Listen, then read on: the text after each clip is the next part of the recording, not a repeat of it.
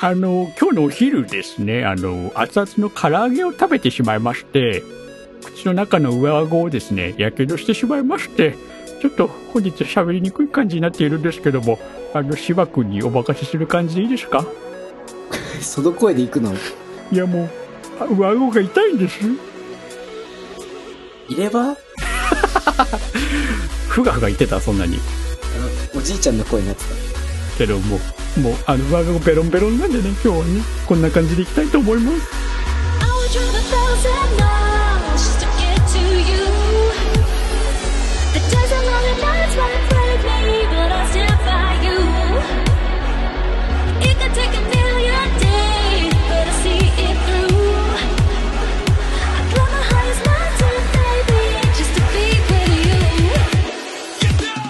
最近買った中で一番高いものはモニターです。非常に満足しております。私、ペーターでございます。そして、引っ越しで何十万も払う予定の芝です。ラジオ水槽の脳でございます。よろしくお願いいたします。よろしくお願いします。この番組は水槽の中の脳が見ている夢かもしれないゲームお映画を中心としたサブカルチャーから身近なニュースを入れた方面トークを展開したいと思っています思っていますはい。口の中が痛い。別のものを中心にしようとしてたね、今。口の中が痛いから気合い入れて喋ろうと思ったらこんな感じになっちゃいましたけども。美味しいカリカリの唐揚げをね、食べたんですけど。やけどしがち。気をつけてくださいね、皆さんも。はい。引っ越すんですか？なんか前回もそんな話をしてた気もするけど。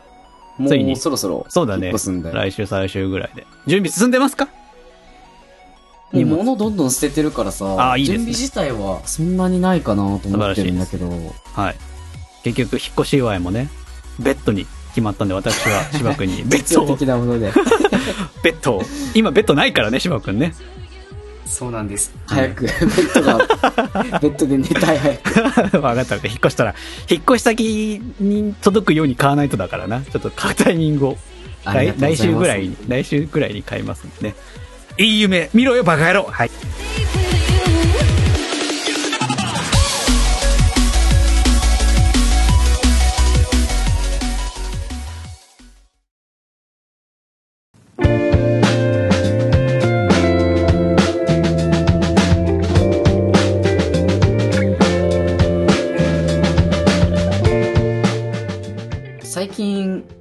シャボン玉にハマってて、幼稚園に入ったばっかりぐらいだったっけ？あのー、今、社会人何年目だろう。まあ、5, 5年とか6年とか経ったかな。まあ、もうだいぶ経ちましたよ、我々は。はい。不意にシャボン玉やりたくなって、気持ちはわからんでもないけど、はい。で買いに行ったんだけどさ、うんコンビニ売ってるんだよね。ああ、確かに、置いてあるかもね。うんうん。そうそうそう。でも、6個入りなんだよ。あそのが。結構、結構量が多いそん。なにほんいらないじゃん。そうだね。でも、やるしかないわけよ。6個あるから。うんうん、それはどうだ。うん、まあいいや。はい。でも、やっていくうちに、シャボン玉にどんどんハマってきて、はいはいは結構上手くなってくるのね。い。うまくなってくるものか。うん。もうあの、子供じゃ作れないようなシャボン玉作ってて。はあ、はあはあ、どんな感じですか？もうその、なんか、簡単なとこで言うと、自分の顔のサイズよりでかいぐらいのシャボン玉とか。おー、結構でかいね。うんうん。ちゃんとあの、ちっちゃいさ、口でこう、ふーって吹くやつで作ってて。あの、多分緑色の吹くやつみたいな感じのやつだよね、イメージする。はいはいはい。あれで作ってて。うーん。で、さらに、テクニックが上がってきて、シャボン玉の中にシャボン玉を作れるようになったの。あるね、そのテクニックあるよね、あるある。そう。できるようになってきて。えあの、もうその道具はそれだけでだよ。ー、あの、緑色のその吹くやつだけ？そうあの、なん、か、ハンガーを輪っかにしてやる、こう、ブーンって振りながらでかいやつ作るのとか、そういうのはね、使わない。使わい、ないですか、へえ、使わずに作ってます。すごいね。そう。で、あの、大人と、大人の作るシャボン玉と子供の作るシャボン玉の違いって何かっていうと、うんあの、曲であるじゃん。シャボン玉天まで飛ぶみたいな。ああ、シャボン玉のやつね。そうそうそうそう。あ、子供のシャボン玉まあ飛ぶんだろうね。大人のシャボン玉、下に落ちます。え？どういうこと？もうね、重さが違うのよ。子供のちっちゃい軽いのは、まあ子供はまだこれからね、どんどん上に上がっていくから、どんどん上に、こう、高くなっていくけど、うんうん大人のシャボン玉ってもう抱えてるもんが重いから、下に落ちていくの。あ、そういう話か。なるほど。やっぱそう、子供がね、遊びで作るシャボン玉とは違うっていうのがね、もう落ちていくのでわかる。もういろんな社会のプレッシャーとかね。そうなん。税金とかね。いろんなものがシャボン玉にもこもるわけだ。そう。はいはいはい。いやもう、その、本当にもう特技みたいになってきて、はい。で、実際、まあ見せたことはないから、わかんないと思うけど、まだ。うん。これがど、なんで特技って自信持って言えるかっていうと、はい。あの、今働いてる場所、僕お客様先で働く感じなんだけど、あ、客先に最ね。うん終最終日だったんだよね。はいはいはい。もう本当に今日だよ。そうだね。さっきなんかやってたね。うん。今日最終日で、で、その最後にさ、そのウェブ会議みたいなのしてて、で、最後になんか一言みたいな感じになるわけよ。あ、やっぱり今日で最終日なんでなんかちょっと一言挨拶をみたいな。よくある流れだよ。そうそうそうそう。んんで、ちょっと僕そういうのなんか苦手でさ、はいはいはい。そういうなんかかしこまった感じが、そうだね。うん。どうすればいいだろうと思って、その、机の上にさ、置いてあるシャボン玉を見て、あの、シャボン玉僕特技で、こういうとこで話すのちょっと苦手なので、皆様への感謝の気持ちの大きさをシャボン玉で表現したいと思います。みんな何が始まるんだそうだねってなってるんだよ。そりゃそうだ。ウェブ会議でなんかね、あ、皆様今日まで大変お世話になりまして、みたいな、そういうね、よくある固い挨拶があるのかなって思、思うよ。そう。シャボン玉を取り出して、はい。で、行きます。はい。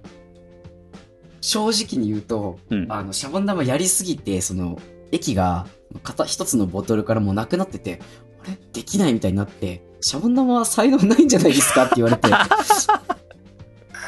と思って、ちょっとあの、新しいボトル持ってきますって新しいボトルで、うん。作っていくんだけど、はいはいはい。だんだんとね、みんなの反応が変わるんだよ。ほう。え、でもでかいみたいな。え ちゃんとでかい すごいみたいな。ちゃんとでかい。そうか。まあ確かにで、、そこで、想像するのなんか、ふーって吹いてね、パラパラーってなって、わー、綺麗で終わるかと思うからね、普通はね。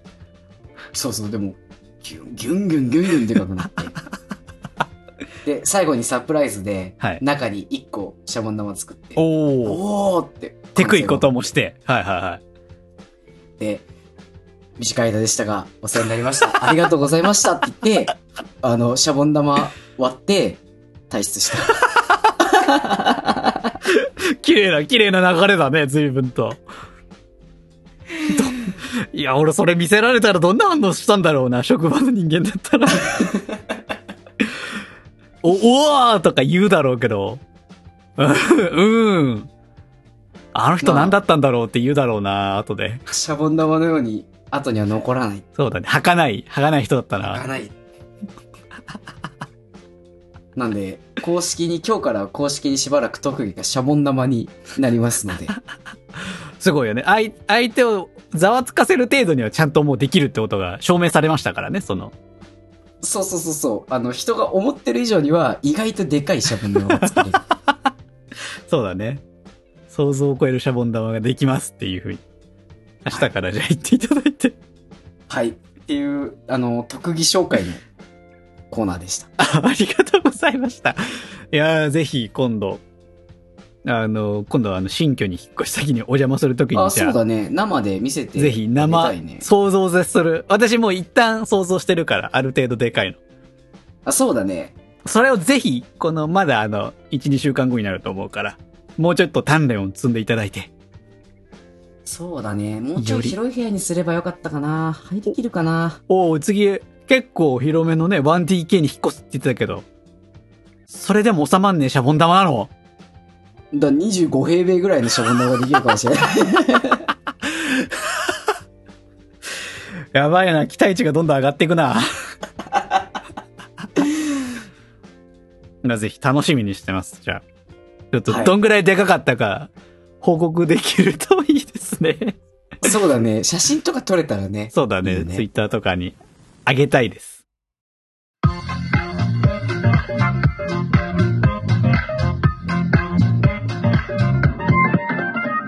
ネットの片隅から届いた電波行かれてないけど生きてるメンバー言うと退屈水曜の夜でも聞けぶち上がる水槽のの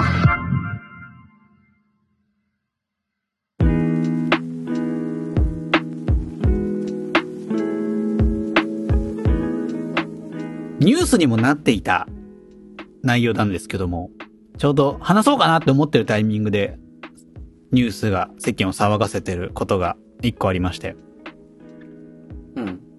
YouTube なんかでね、映画の内容を10分ちょっとでまとめている動画、通称、ファスト映画と言われているものがあるんですよ。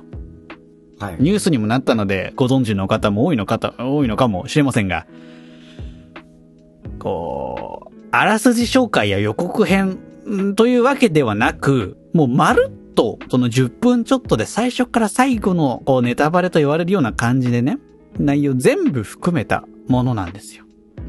うん、うん、こう、まあ、逮捕者も出るぐらいは話題にはなったんですけども、実際問題、忙しい現代人に、まあ、それが受けているのかどうか、わからないですけども、私の知ってる限りだと、まあ、何十万再生から、百何万回再生されているものってのが、うわーっといっぱいあったんですよ。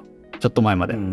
最近、まあ、逮捕者も出たので、削除したり非公開にしたりっていう流れにはなっているんでね、あんまりもう、うわーっと一気に減りはしたんですけども、まあ実際そういうものがあったんですよ。で、まあいろいろネット記事とかも最近調べていて、利用した人の声みたいなものもあったんですけど、例えば、えー2時間かけて見るものが外れだったら嫌だから、こういうファスト動画、ファスト映画を見るんです。だったり。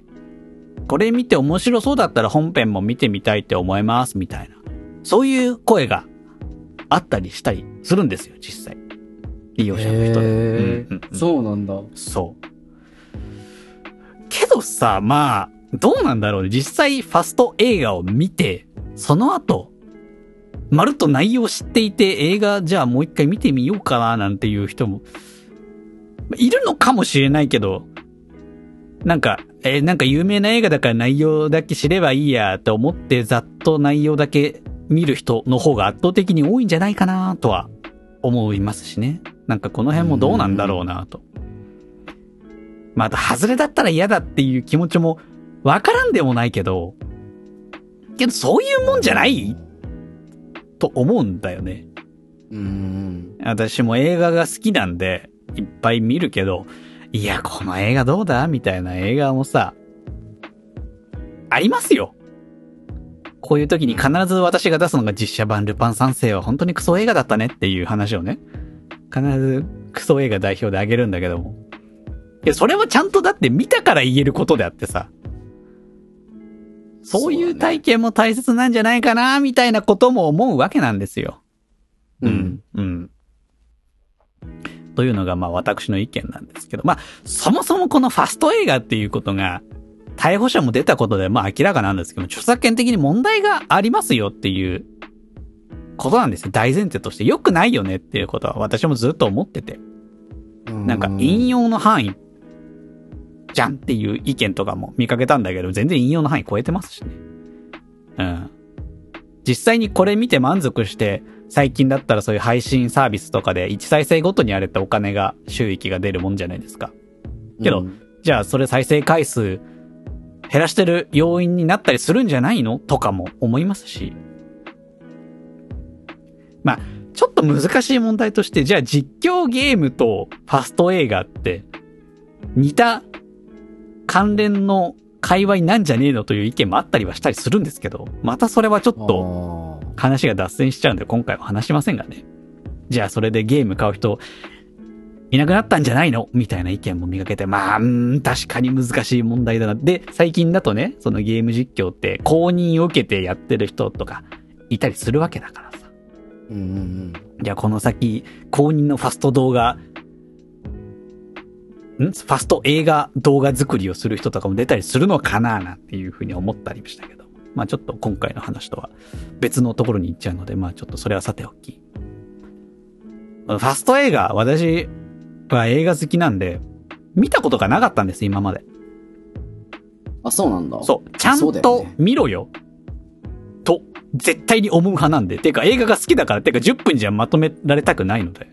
2時間かけて見たい、いいものを、悪いかったとしても、それもまた体験だと思うので。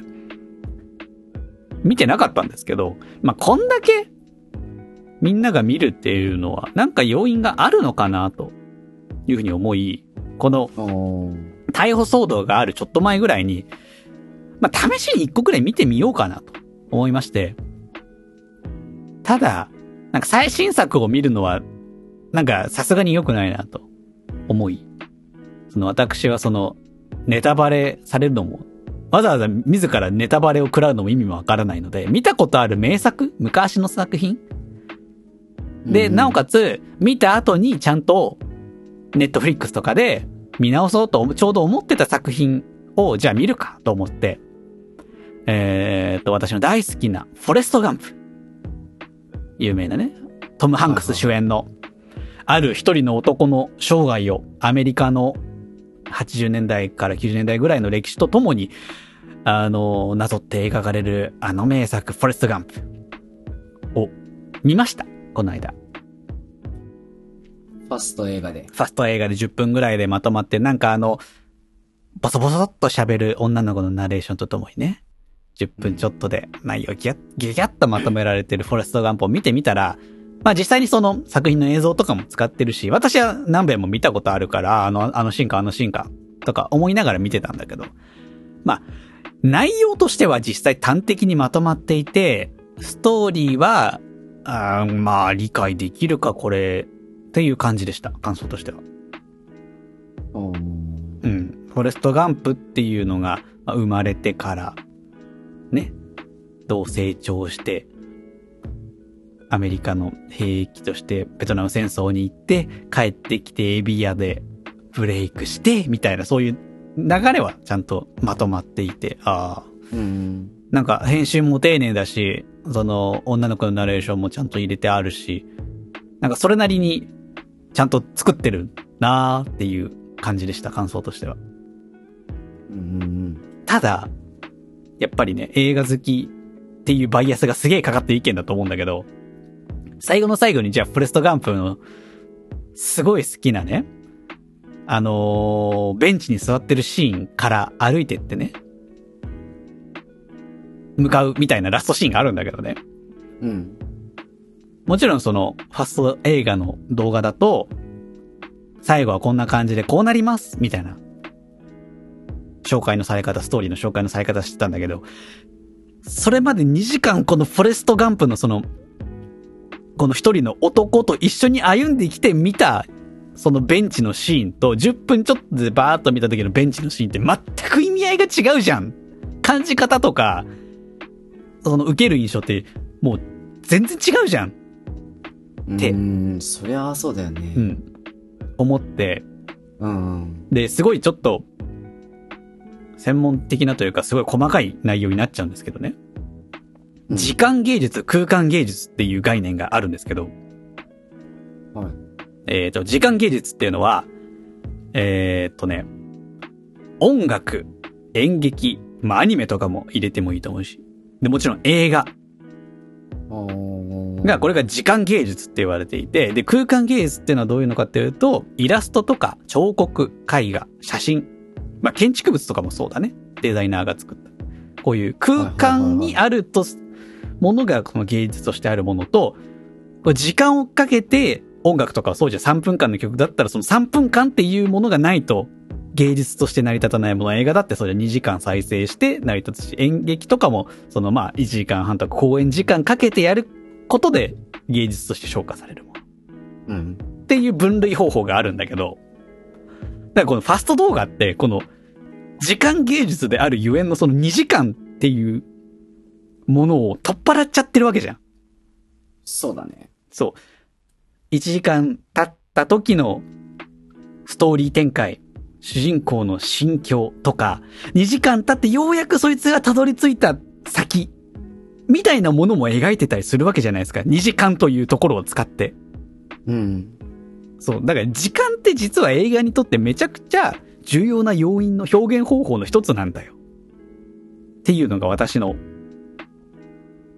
なんか主張というか、ものすごい今マニアックなことをちょっと言っちゃってるんだけども、っていうのがあるので、すごい内容だけしか本当にわからないので、ファスト映画は。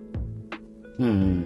これを見て納得するのは、このフォレストガンプ、今回で言えばフォレストガンプ、フォレストガンプの内容を知ったなと思ってる人が、もしあの中に再生回数のね、中にいるんであれば、もったいないいうのを逆にすごい感じました。今回見てみて。なるほどね。うん。やっぱり、忙しいです。今、やっぱり社会人だったり、今の学生さんとかもね、いろんなコンテンツがあるじゃないですか。ゲームやったり、アニメ見たり、映画2時間かけて見るの長いよっていう意見もあるのかもしれない、最近の若い人には。うんうん。け、ど、その2時間っていうところに実はすごい意味があって、2時間かけて、やっとたどり着いたからなんだよ。ちょっと自分も疲れたりするじゃないですか、見てて。で主人公の方が疲れてたりするから、その辺のね、心境のシンクロだったりとか、そういうものが、この時間芸術という意味としてね、あるんですよ。という、風に思いました。なるほど。はい。まあ、そもそもね、映画自体もね、ファストド、ファスト映画ってまあ10分ちょっと、2時間を10分にまとめてるけど、そもそもの映画だってね、フォレストガンプで言えばその30年分ぐらいを2時間にまとめてる、要約したものなんで、要約したものを要約するともうわけわかんないじゃん。ああ、なるほどね。確かに。例えば、24とかいうリアルタイムのドラマとかだったらまた違うけど、基本的に大概の映画ってのを要約してるわけなんですよ。そいつの人生を、ある人の人生を。うんうんリアルタイム進行の映画じゃない限りは。なので、要約されたものを要約すんじゃねえよっていうのもちょっと思った。本当にセンテンスとしてパパパッと箇条書きぐらいの感じでね、なんか満足するなよ、もったいないぞ。っていうのが、いろいろファスト映画を見て思いました。はい。という、かなり、ちょっといろいろ言ってしまいましたけど。芝くんは、こういうファスト映画どう思いますか？てかそもそも見たことあります？見たことなくて、うん。でも、これを機に一個見てみたんだけど、僕も。はいはいはいはい。僕はでも10分見られなかったね、なんなら。あー、ちなみに、何の、何のあ映画の？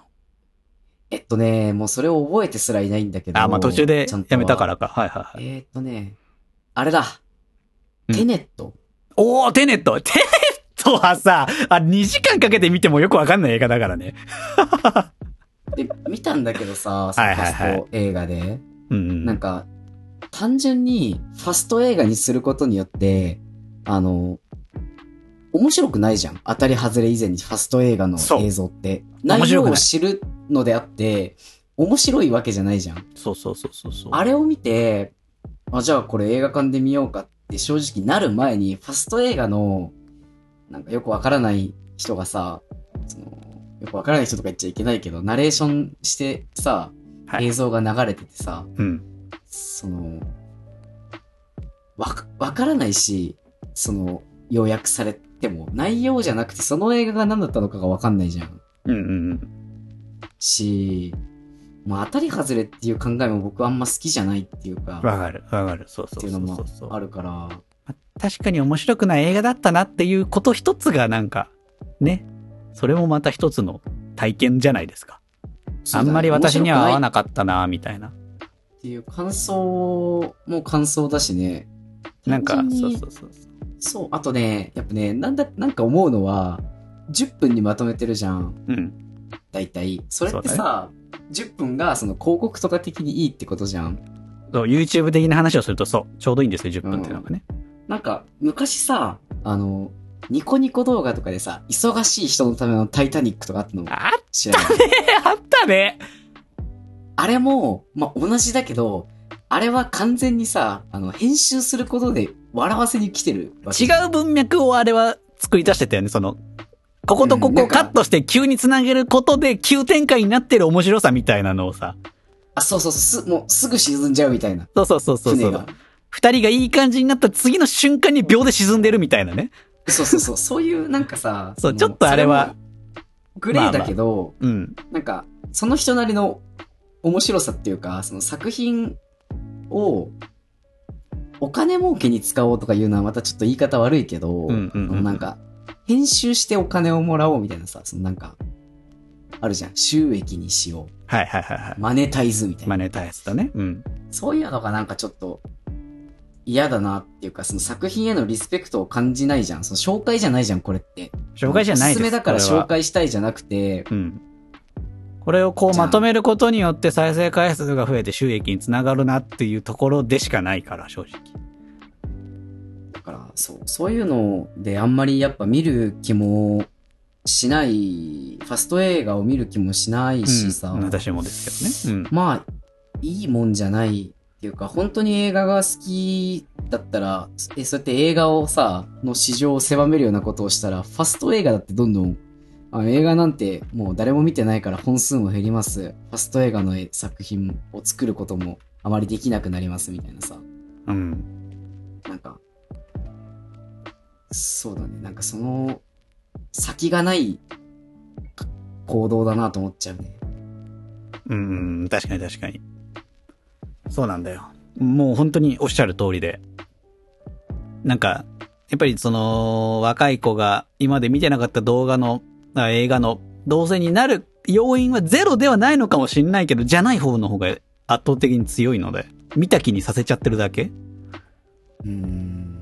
知った気になっちゃうだけってなってるのは逆にすごいもったいないことだと思うので、そんなんで満足するんだったら元から知らなければいいじゃねえかって思っちゃうので。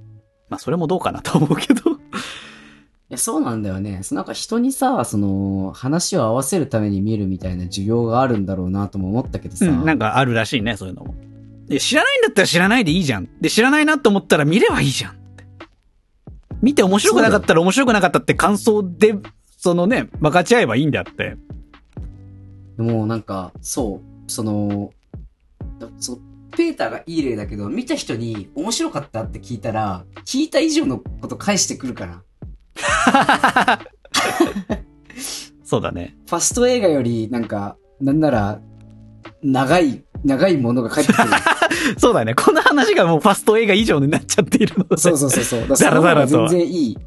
うんうんうんうん。いや、おっしゃる通り、おっしゃる通り。やっぱそう。やっぱリスペクトを感じないところが好きになれないし、面白くないかな、ええ、その人の工夫とかないしさ、え、原稿を読み上げてるだけじゃん。う,ね、うん。なんか、最低限の、その編集とかナレーションのトンマナはすごいちゃんと押さえてんなっていうのは、なんか、多分ああいうのってさ、あれなんで、編集とナレーション多分外注なんだよね、ああいうのって最近。あ、ぜ、全部そうだよ。そうだよね。クラウド。その、送信。そうそうそうそうそうそうそう。外注でやってるからもう何もさ、クリエイティビティなことを感じないし。うん。そうです。そんな感じでした、やっぱり。もう本当芝君も同意見なので私は安心しました。あ、良くない？ファスト映画とか言われたらもうどうしてやろうかと思ってたけど。いや、僕もう2分ぐらいでさ、いやもう、あ、やべ、止めちゃったと思って、あの、一応見なきゃと思ってたけど、最後まで見ずに終わったの、いやなんか、これだったら2時間見た方がいいよと思そう、って。よっぽどそう。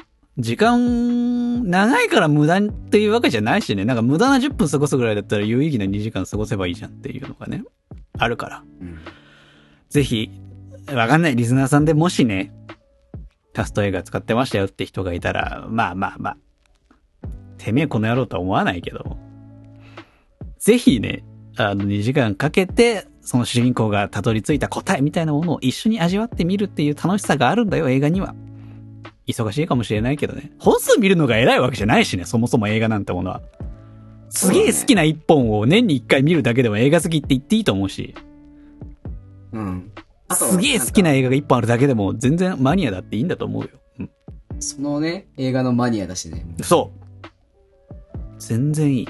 例えば、そのすげえ好きな一本をさ、誰かと一緒に見たっていう思い出があるんですよ、みたいな。映画自体じゃなくてもその付属する思い出があるみたいな話でもいいしさ、感想として。この映画誰々と見て、みたいな、その時こうでこうで、みたいな。そういう感想も私は非常に素晴らしいなと思いますしね。う。うんん。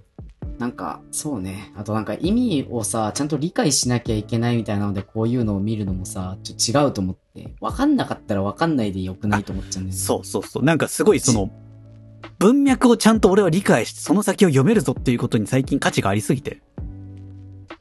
う。うん。実は、あ、よくわかんなかったなっていうだけでも、ね。そう、そうなんだよね。だからファスト映画のあらすじが正しいとは限らないから、うんうんうん。そうそうそうどういう映画かって人によって全然違うし、うん。うん。だからファスト映画は一人の人が、まあ、なるべく万人に理解しやすい解釈を説明した感想動画と思ってみるならいいのかもしれない。まあまあまあまあ。まあ、けどあんまり個性がないあれだけど。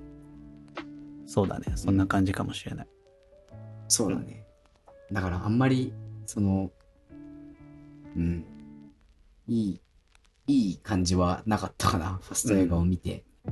いいと思う。それでいいと思います。まあ結局、まあこれを話そうと思ったタイミングぐらいでちょうどね、話題になって逮捕者も出たので、まあ一旦この流れが、こう、国家権力で断ち切っていただいた形にはなったので、この先どうなるのかなっていうのを少し注視しながら、あーね、見ていきたいと思います。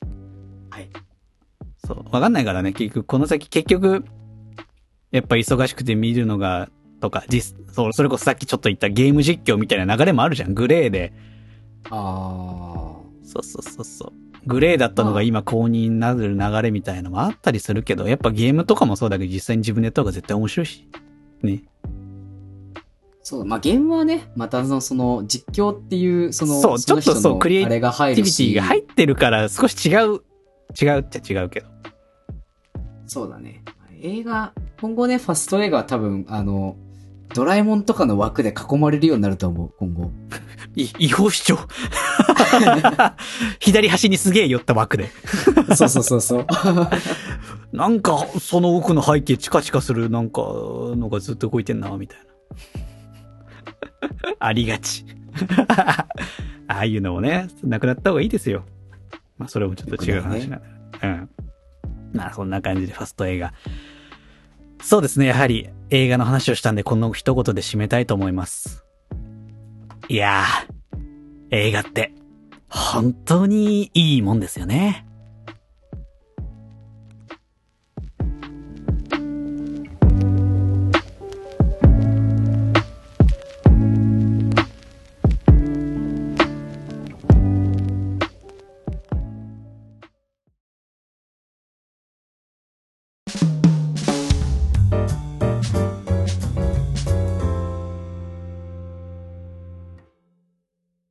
それでは、いろいろ、今回もありがたいことにメッセージをいろいろいただけているので、コーナーに行きたいと思います。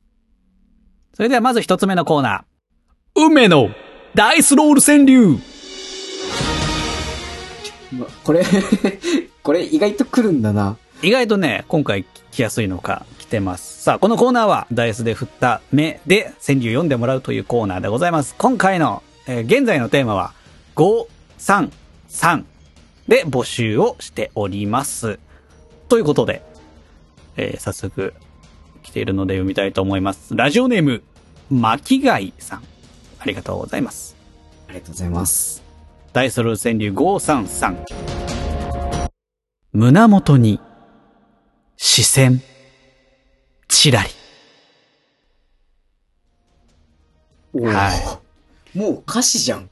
いやー、夏をちょっと感じました、私は。ああ、すごいな。うーん、このね、やっぱ、汗ばむ季節になって薄着になってくるわけでございますけども。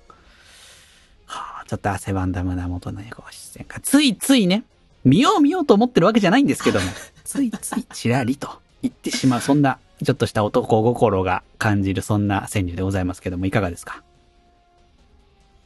素敵な、なんかその、あれだね。本当に本当に歌詞みたい。秋元康 秋元康とか全然ありそう。まあちょっとわかるかもしれない。そうだね。今年の夏の AKB、これかも歌っしてれない。た？歌ってたかもしれない？胸元に視線チラリかもしれないね。ああ、歌って、サビ、サビぐらい、サビ前ぐらいでね。うん。入ってたかもしれない、確かに。それぐらい、なんか、すんなりくる感じだね。いいですね。いや、いいね。なんだろうな。なんかよくさ、女性はさ、胸見てんの、わかるからとか、おっしゃるじゃないですか、女性の皆さん。あー、うん。どうなの？なんか、わかります。わかる、わかるんですかやっぱり？わかります。誰、誰の、どの立場の人なんだろうこの人。まあいいや、聞いてみよう。やっぱ分かっちゃうんですか？え、なんでですか？あのー、でかいピアスをさ、してると、あ、耳見てんだってわかるんだよ。あー、シマ君はそうだね。クソデカ、バカデカ、ピアスをしているからね。うん。そっか、視線に敏感か。耳見てんなーっまあっ。てわけじゃないけど、普通に。今耳見られたなーみたいなのがね。そう、今、僕のことじゃなくて、僕の何かを見てるっていうのがわかる。ああ、はあ、はあ、はあ。あーやっぱそうなんだ。あんまり街中とか話し合いとかにこう視線をもらうことがないタイプの人間なんで。あんまりわかんないんだよな。わかるよ。結構わかるよ。そっか。うんそういうもんか。気をつけよう。気をつけよう気をつけ。た方がいい。本当に気をつけた方がいい、これは。つい多分ね、見てるからね、気をつけます。はい。といううん。ことで。やだな。ということで、ラジオネーム巻貝さんも気をつけましょうはい。ありがとうございました。続いて、もう一句。もう一句でいいんだよね、川柳って。いいんだよね。うん。もう一句来てるので。えーラジオネーム、さきさん。と、川柳の前に軽くメッセージも来てるんで読みます。えー最新エピソード更新嬉しいです。とても楽しく拝聴いたしました。そして、芝さんの甘いお声、てんてんてんてれ。ペーターさんが話されていた中断された物事への関心が高まってしまうというサイガル肉効果も合わさり、ゴロンゴロン転がりながらもだえ聞きました。これから年末までぶっこ抜きで頑張れそうです。ありがとうございました。あ、でもまたいつでも新たな甘やかし待っています。ハート。というところでここで一句。おちょけのペーター、ガンバ。ガンバ。なんだ？なんだこれは？芝君、君のファンがね、いじってんのよ。早速。私のことをね。あ、こいつはいじっても大丈夫だなと。芝君の甘い声にやられているファンが一名いるんですわ。えー、なんだね、おちょけって。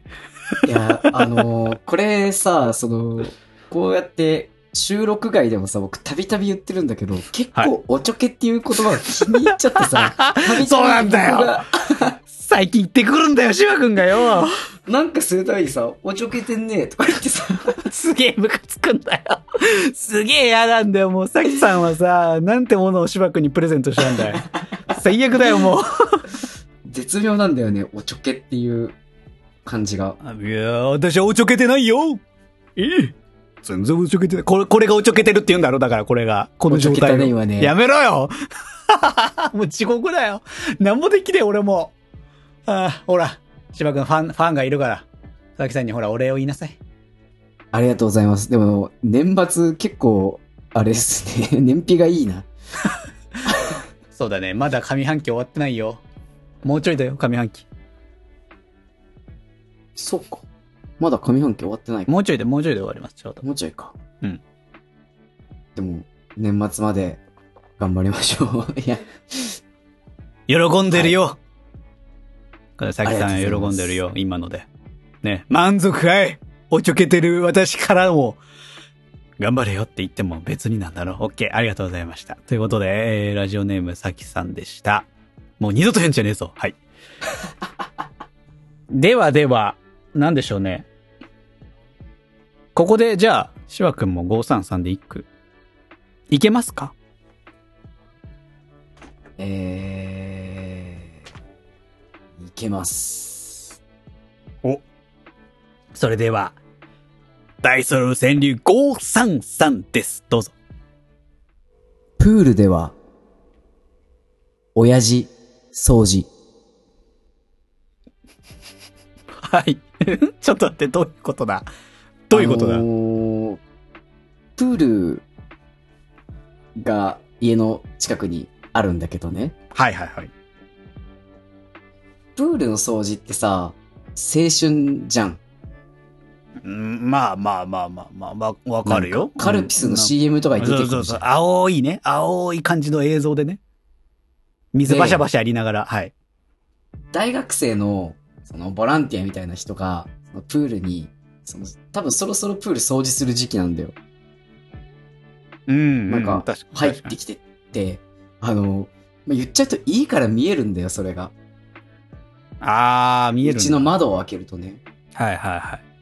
で、それを、まあ、ぼーっと見てたんだけど、その、プールの外の柵にネットみたいなのをその大学生のお手伝いの人たちが貼ってて、はいはい、はい。プール掃除は、なんかおじさんがしてたの。うーん。逆じゃないのと思って。おじさんたちが青春楽しむんだ。なるほどね。その、それを見た描写の一句だったと。あの、僕も、記号を入れたいと思ったんだけど、記号入れ、あの、あの、記号以外がダメだったみたい。そちょっとね、その、うんその描写がちょっと出てこなかったんだな。きっと。記号を入れたいかったっていうのだけは伝わってればいいかな。伝わってます、伝わってます。伝わってはいますが、ね、っていう感じです。なんか、早うんく、次振り直したいな。振り直す？じゃあ、結構いろいろ533できてるけど。なんか僕だけ533一向にうまくならないんだけど、じゃあ私もじゃあ一個考えようか。それで締めましょう、533。えー、はいプロテイン。おなら、臭い。何？何？あるある。あるあるを感じていただけた一個かな。そうなんだ。プロテイン飲むとその悪玉菌がね、胃腸の中で非常に増えやすいので、気をつけないとおならが非常に臭くなるよねっていうあるあるですよ。へちゃんと食物繊維と乳酸を。菌をいっぱい取ろうねっていう。そうなんだ。そうですよ。はいへやっぱ我々ダメだね、533ね。ーうわ、なんか、なんかさ、その、そうなんだよね。振り直しますかちょっと振り直して、今回は振り直そう。オッケー、じゃあ、振り直したいと思います。どうする？これ111とか来たらどうする？やる？それでも。やるよ。オッケー、わかった。じゃあ、今から、運命のダイスロール、いきますはい、出ました。はい。マジか。えー、次回のダイスロールは、こちら。6、2、5。625。625合計13文字になりますけども。いやーこれ575のこの6と5はさ、近いじゃん。うんけ。ど中の2ですよね、これ。確かに。これ 2?2? 5か。何置けんの ?625? えー、ちょっと625は難しい。難しいな。難しいな。ちょっとじゃあ我々も次回までに625を考えて発表できればと思いますので、はい皆様、えー次回からのダイストール川柳は625で募集しております。よろしくお願いいたします。お願いします。それでは続いてのコーナー行きたいと思います。マンスリーテーマ、狙い撃ち一つのテーマを決めて皆さんからメッセージを募集するコーナーでございます。現在のテーマは、セミ。来ねえんじゃねえかと言ってたんですけどもつ、いにね、セミ来るとは。セミ来ました。やっぱ夏だね。セミが来ちゃいました。はい。はい。それでは、えー、早速読みたいと思います。ラジオネーム、リザップルさん。ありがとうございます。ありがとうございます。ペーターさん、シバさん、こんにちは。ラジオネーム、リザップルです。いつも楽しい配信ありがとうございます。お二人とも好きですが、同じ匂いのするペーターさん派です。いるんだでよか。ったね。うるせえい。いるよ。いる？ありがとうございます。ありがとうございます。とても嬉しいです。芝さん派がね、非常に多いんでね。はい。で、えー、マンスリーテーマのセミについて思い出したことがあったので送ります。セミの大合唱が起きるような田舎に住んでいます。学校にも木々が生い茂っていたので、セミの抜け殻やセミの死骸がたくさんありました。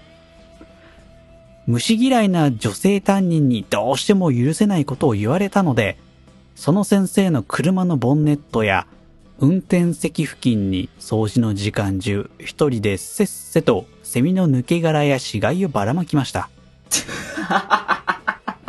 次の日、怒った先生は男子だけを問い詰めていましたが、先生、自分が触れないからって、広い世の中、セミに触れる女子もいるんですよ。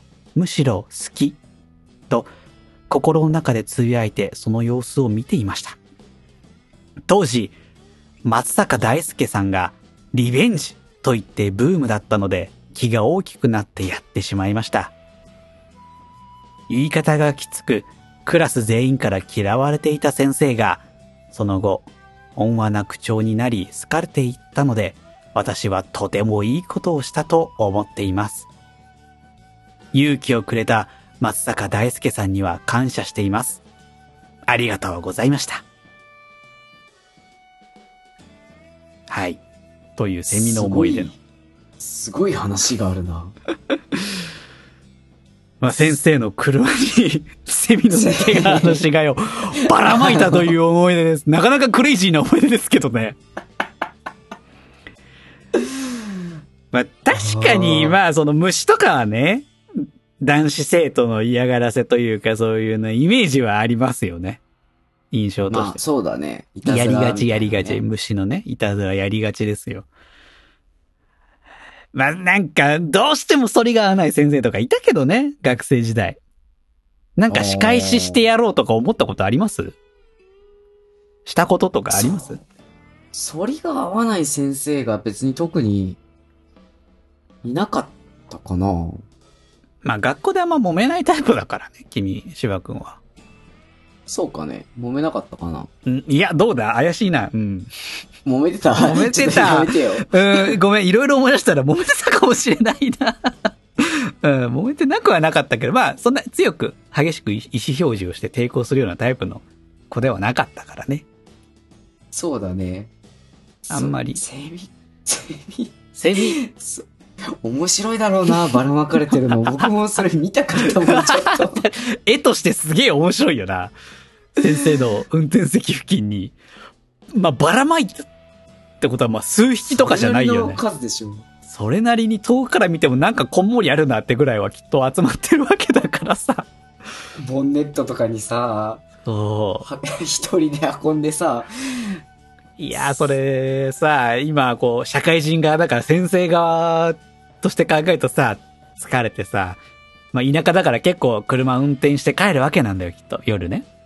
うん。で、ああ、今日も疲れたなとか思って車で、ああ、帰るか、早く帰って、ああ、ご飯作らなきゃとか思ってさ、車近づいたらなんか自分の車にこんもり何か茶色い何かが見えるわけでしょ？え、やだ、怖い怖いと思って近づいたらさ、自分の大嫌いなセミの死骸とか来た時のさ、どんな顔してたんだろうなって。悲鳴とか出たのかなみたいな。いたたまれないよね、その、先生側とか大人側からしてみたら。笑、いや、笑っちゃうよ。セミ置いてあったら、僕だったら。大爆笑しちゃうと思う、自分の車にセミ乗せられてたら。俺、私泣いちゃうかもしれないな。あ、そっち。泣いちゃうかもしれない。こんな面白いことないよ。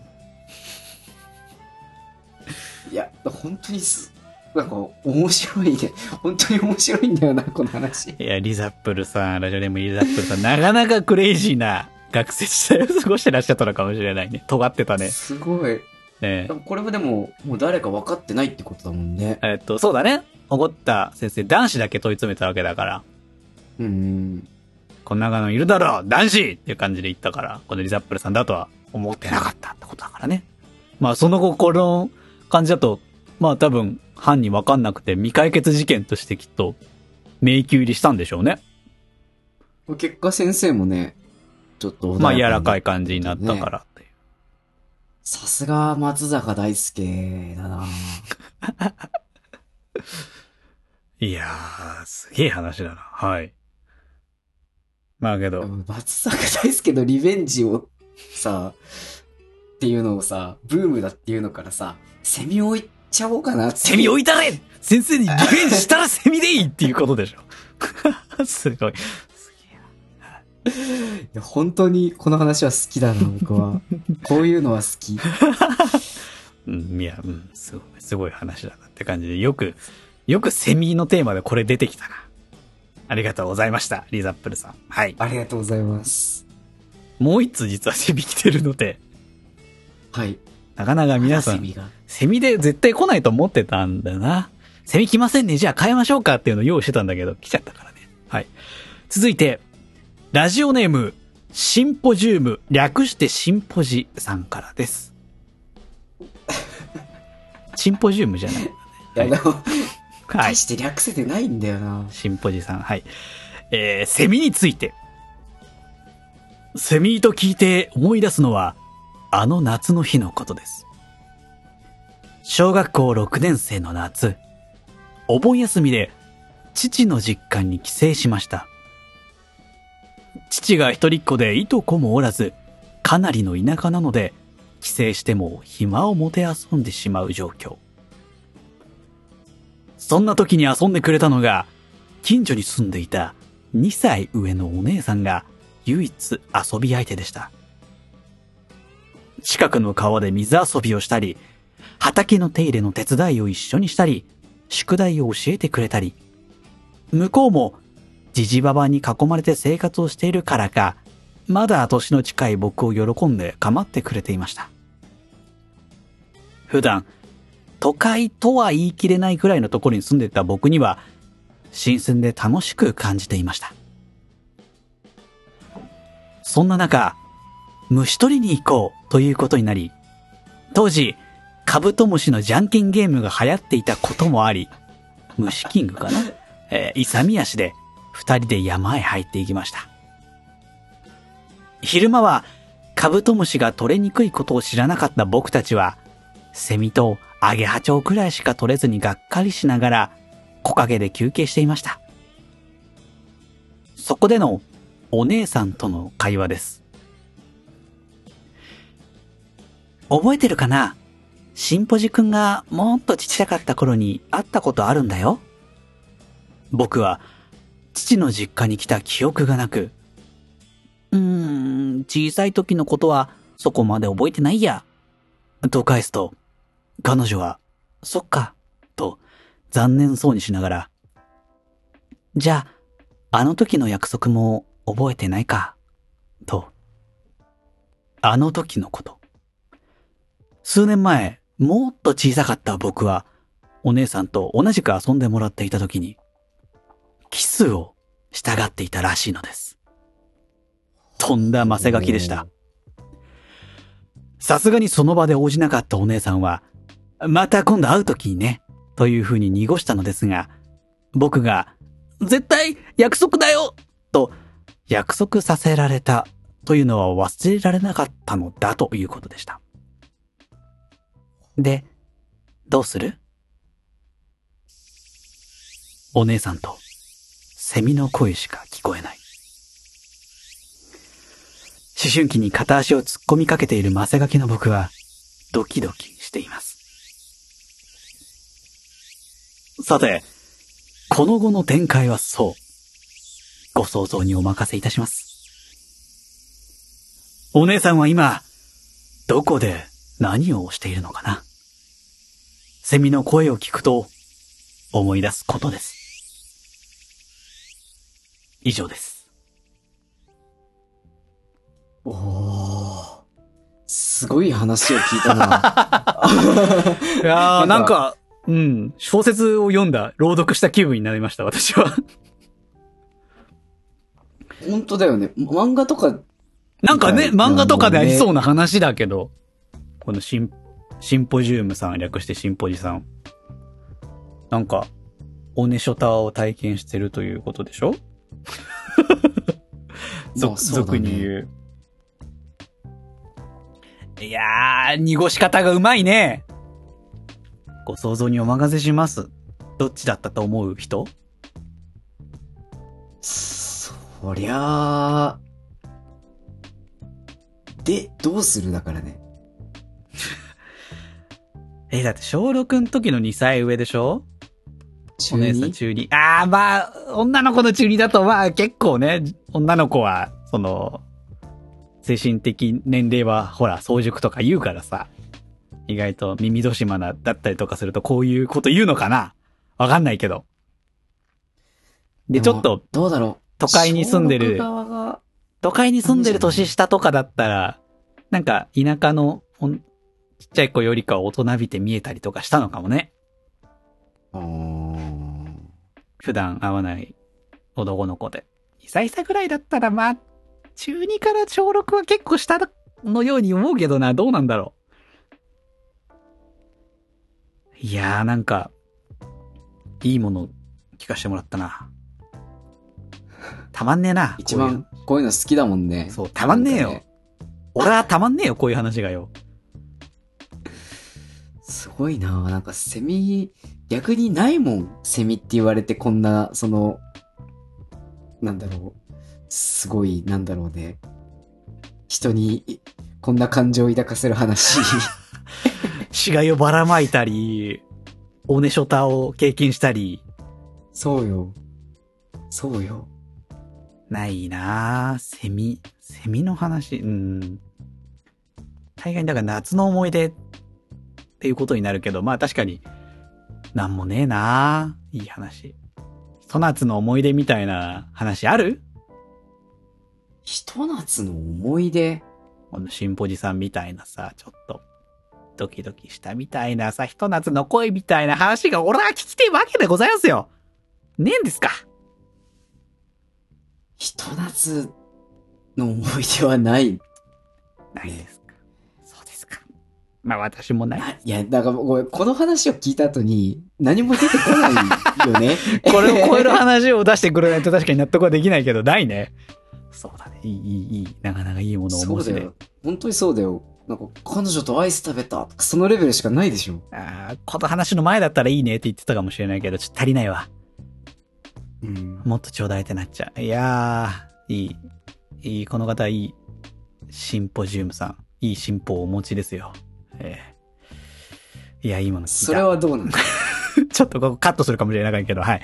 えー、ラジオネームシンポジウム、略してシンポジさん、ありがとうございました。いいものを聞かせていたありがとうごだきました。はい。ざい。さて、こんな後ですけども、えー、ふつおたのコーナーにも来ているのでね、ご紹介したいと思います。えー、ふつおたのコーナー。まあ、普通のお便り。どんな内容でもいいので送ってくださいというコーナーです。えー、基本的に前回のリアクションメールですね。リアクションコメントいただいてます。ラジオネーム、しそさん。ありがとうございます。ありがとうございます。前回のリアクションですね。えー全体的にすごいわちゃわちゃして笑った。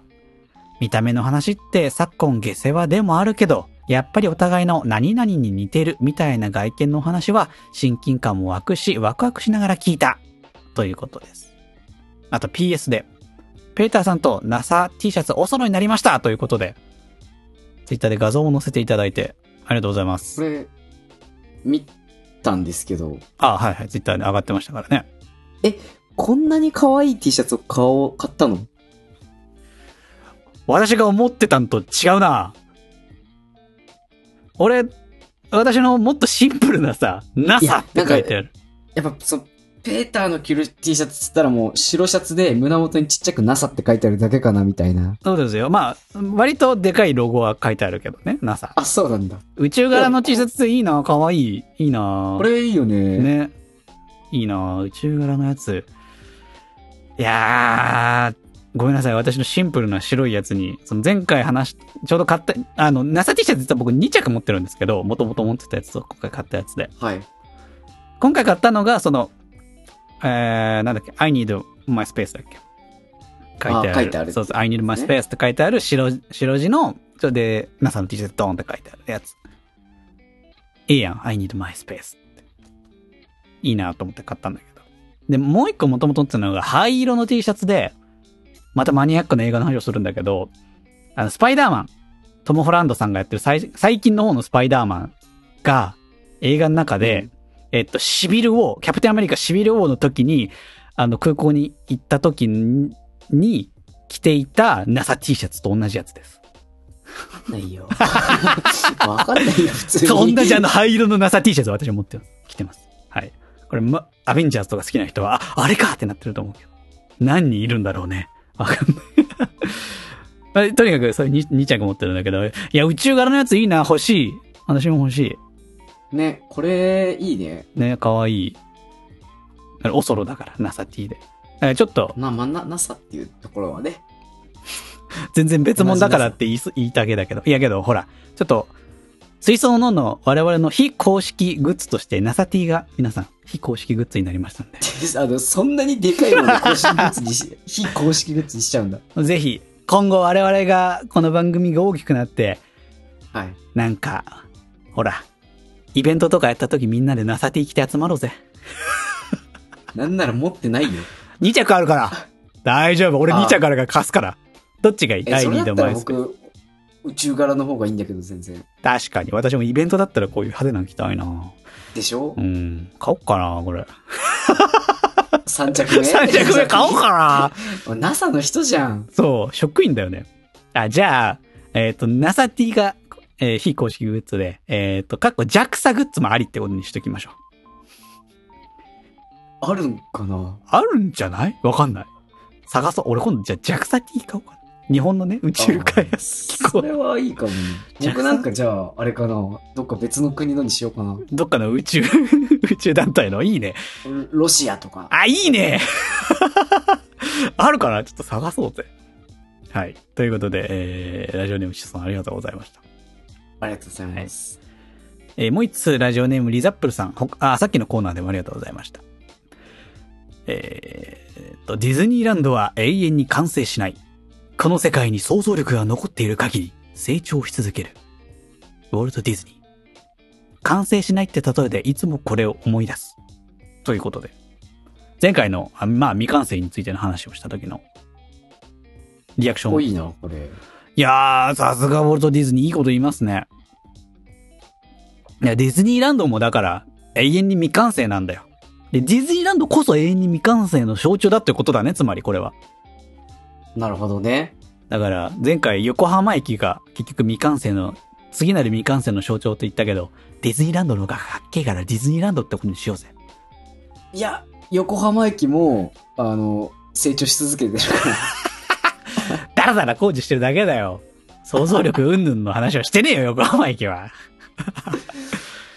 いやー、いや確かにね、ディズニーランドも確かにずっとアトラクション増えたりとかさ、そうね。新しい、そう。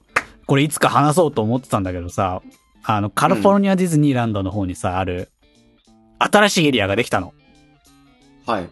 アベンジャーズエリアができたんですよ皆さ急にワクワクし始めて、ん。ごめんなさい、こっから1時間になっちゃうから、ちょっとまあこの話一旦切るけども。めっちゃ行きたい。めっちゃ行きたい私カリフォルニアディズニー実は何回か行ったことあるんだけど、完成前だったから。うんうんうん。で、スターウォーズエリアもお、一昨年ぐらいにできてて、そっちはギリ行けたんだけど、めっちゃくちゃ楽しかったんだけど、あのクオリティのものでアベンジャーズエリアもできたらしいから、もうすげえ行きたい。という話で一旦ここまでにしときますね。はい。はい。えー、ラジオネームリザップルさん。いい言葉ありがとうございました。すげえいいわ、この言葉。はい。ということで、えー、皆さんからもメール以上かな？はい。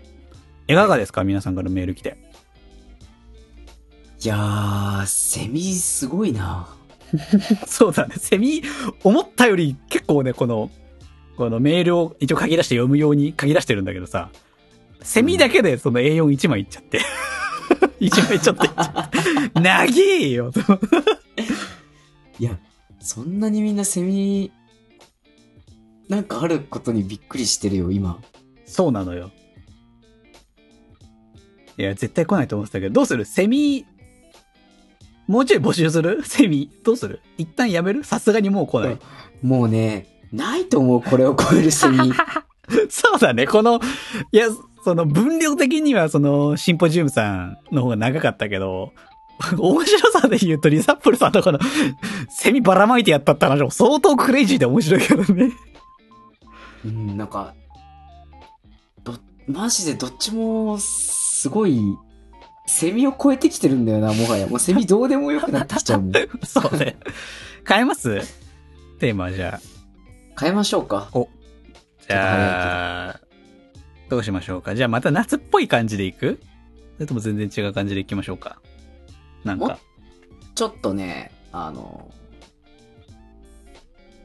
はい。単純に僕が気になることでもいい？あ、全然全然何でもいいですよ、ここのテーマ。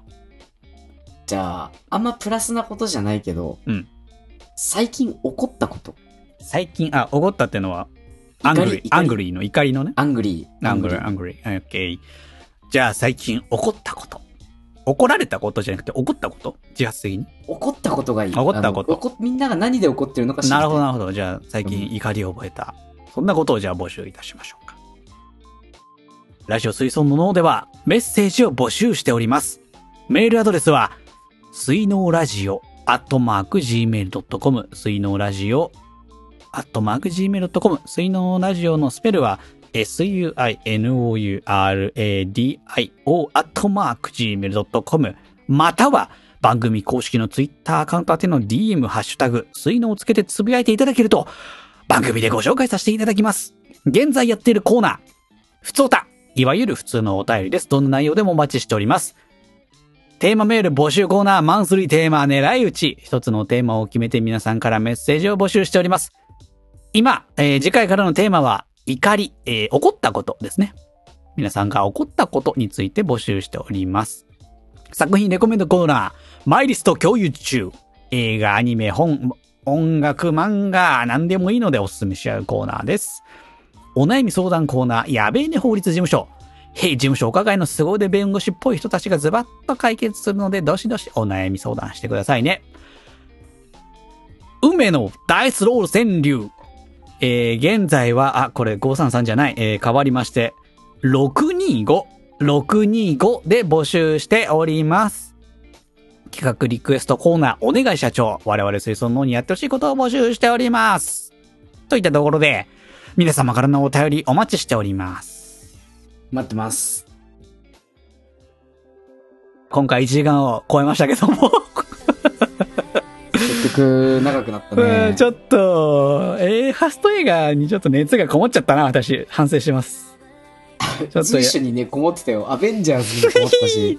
そうだね。まあ、結局映画、映画の話になるとやっぱ、ごめんなさいね。長くなっちゃったんで、えー、もうちょっと簡潔にね、まとめられるように頑張ります。いや、いいこと、いいこと。いや、やっぱね、ファスト映画、うーん、良くないなーっていうところがやっぱり感想としてありましたね。うん。やっぱり。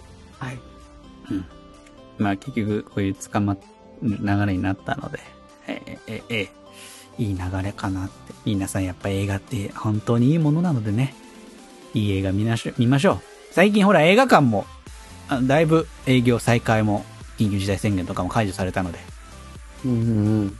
レイトショーとかもね、多分中には復活してる映画館も出てきてるらしいので、仕事終わりとかも見に行けるようになってきて、ようやく私も、あの、平日も行けたりとかして、やったーって感じなので、どしどし、延期してた映画も7月ぐらいから、アベンジャーズの、ね、マーベルの新しい作品も最新作で、やっと公開になりますし、えゴジラ VS、えーキンコングとか、そういう超大作系がこぞって7月からえー、公演、ようやく延期になって再開みたいな感じになってますんで、いい映画いっぱいありますんで、ぜひ皆様映画館に行きましょうね。はい。いかがでしたか？今回。